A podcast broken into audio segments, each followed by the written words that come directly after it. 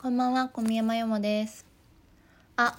ライブ収録で話してた、あの、彼氏が年に2、3回女のいる旅行に行くというクソカスブチギレ案件あったんですけど、あれ、半村美法店で解決いたしました。なので、詳細はね、ライブ配信の方で聞いてもらった方が分かりやすいかなと。まあでもまた後日ちょっと話したいけども、なんかそれによっていろいろ思ったこととか。ね、結果的には、あの、えー私は2回男のいる旅行に行ける。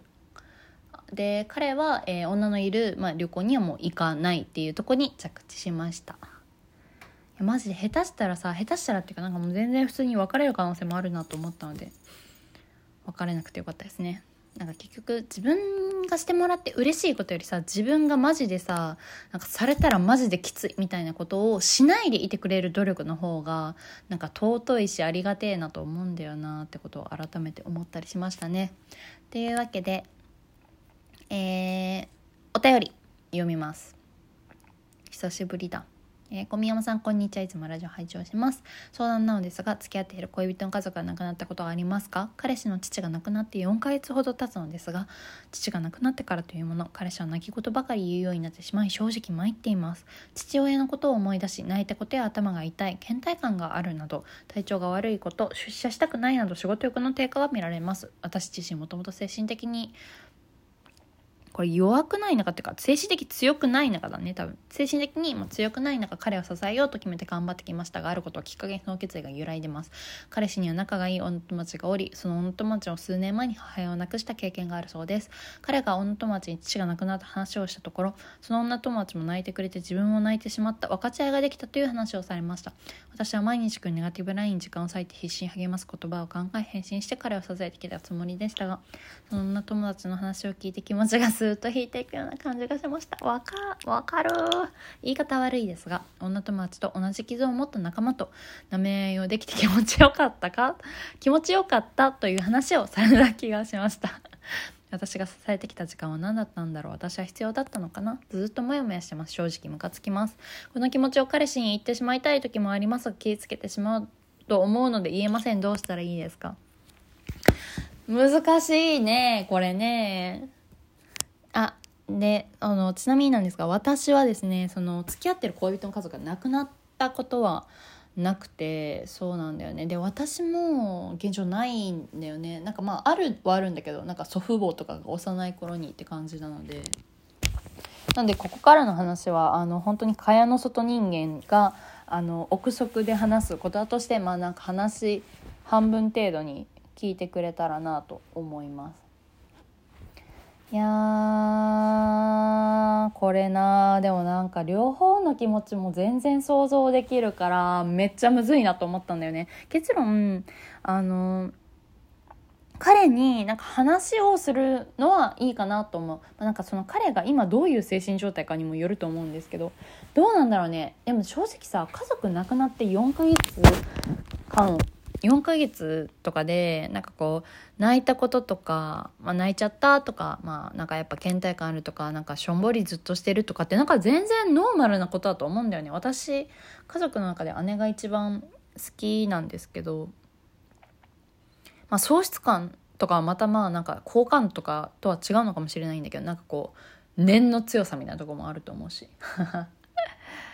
ただうんでも普通になんか姉が亡くなったらとかなんかまあ父母が亡くなったらって考えるとまあなんか父はちょっと微妙だけどなんか母とかはなんかいろんななんかわだかまりがあった分とかも考えると全然なんか4ヶ月間ぐらいとかなんか普通に1年半年1年ぐらいはなんか全然余裕で引きずるんじゃないかなとは思うんよね。だからこのなんか彼氏さんがなんか毎日こういう感じなのはまあなんかすごい妥当かなと思っていて。まあでもそれを支えるのってしんどいよなと。思うなんかネガティブラインっていうのきついよね。でもネガティブライン時間を割いてって言っちゃってるもんね。いやでも分かるんよな。でなんかそれで自分がこういろいろ支えてきたりなんか自分なりにいろいろ頑張ってきてなんかそれでもまあなんかそんなにこうすぐ明るくなるわけでもない恋人がいてみたいな。でもその矢先なんか突然ポットでのというか自分があんま知らない女友達がなんかそこに共感して泣いてくれたおかげで彼彼はちょっと救われたみたいなのってまあ多分彼女側からしたらシンプルに質問者さん側からしたらね多分シンプルにめっちゃ嫌は嫌だよなと 私も絶対嫌だもん。なんかこう彼が大人のね気持ちの時は大人の考え方ができる時それは精神的に余裕がある時だけどそういう時だったらあのなんかこう彼がずっと辛そうだったからなんかこうそこを分かってくれる人がいてくれてなんかその体験をお互いシェアハッピーできてあのシェアハッピーってことでもないけどさ。でもシェアできてあの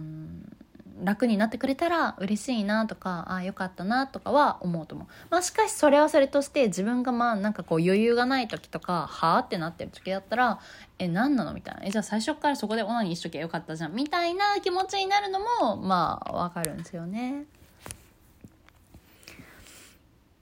でもねなんかねなんかまあ私がとりあえず現状分かることとしてはなんかその質問者さんが言ってくれた支えてきた時間は何だったんだろう私は必要だったのかなっていうのは普通にあのなんか必要だったしなんか彼氏さんにとって絶対ありがたかったことだと思うんだよね。なんか今回の話を聞いた完全に私のここからイメージなあれですけどなんか今回の女友達の役割ってなんか同じまあ確かにさやっぱ体験をした人間からでないとその響かない言葉とかなんかこうあ言わなくても分かるみたいな感覚ってないと思うんだよね。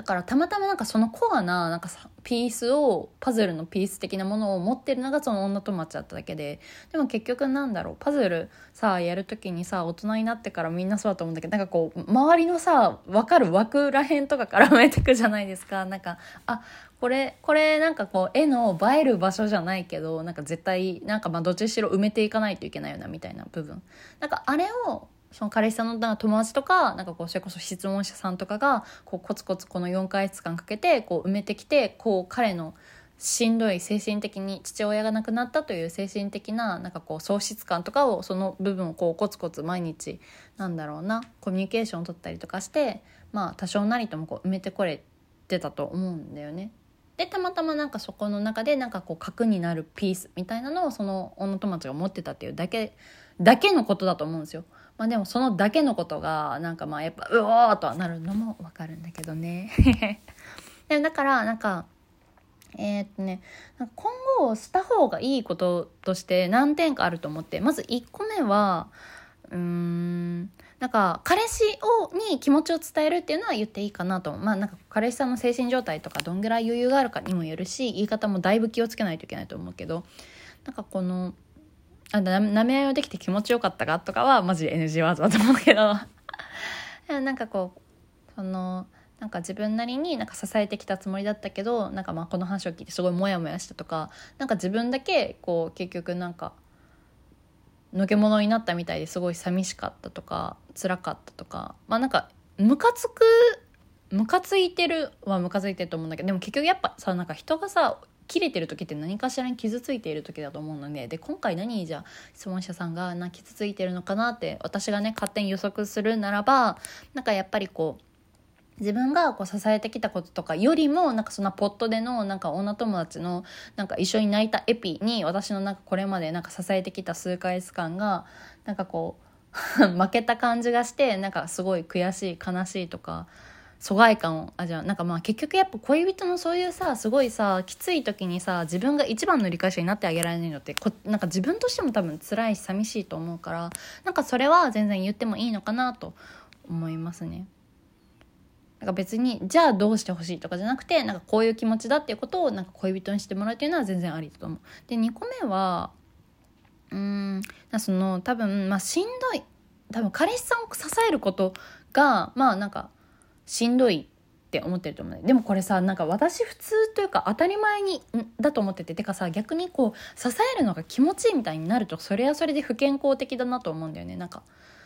うん、私がちょっと大学生前半ぐらいの時になんか付き合った人とか鬱っぽくなった時あったんだけど私そこにはまりすぎちゃったからさ高校生ぐらいの時かな。高3から大学の時か。そうだこの人に私しかいないんだみたいな。だから支えてあげなきゃみたいな感じでなんかハマりすぎててなんかこう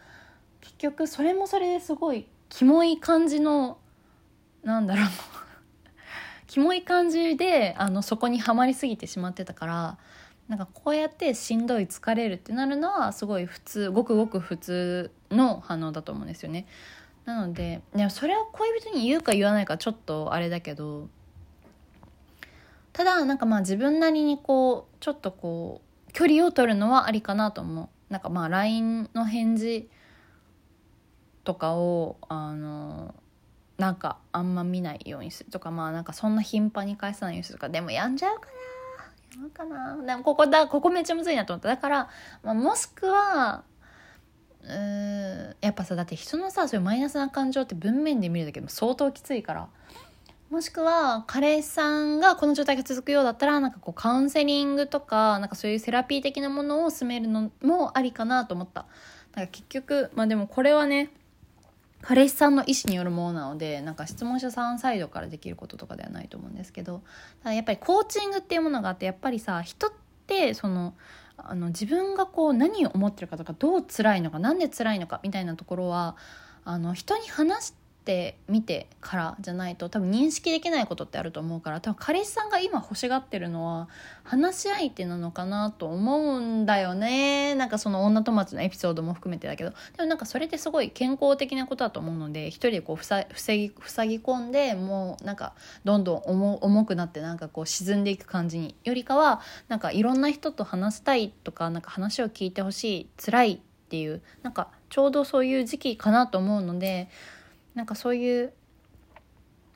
カウンセリングって言ったら応用に聞こえるかもしれないけどでもなんかこうお金払ってなんか自分の話をこう聞いてなんでそう思うんですかとか何が一番の思いでしたかとかなんか深掘りしてくれる人に話を聞いてもらうだけでもだいぶ楽になると思うんだよね。だから今それを全部多分質問者さんがこう LINE とかでやってあげてるからそらしんどいは当たりしんどいのは当たり前だと思う。からなんかそこら辺かな。あごめん。なんかでもよきよくなるように。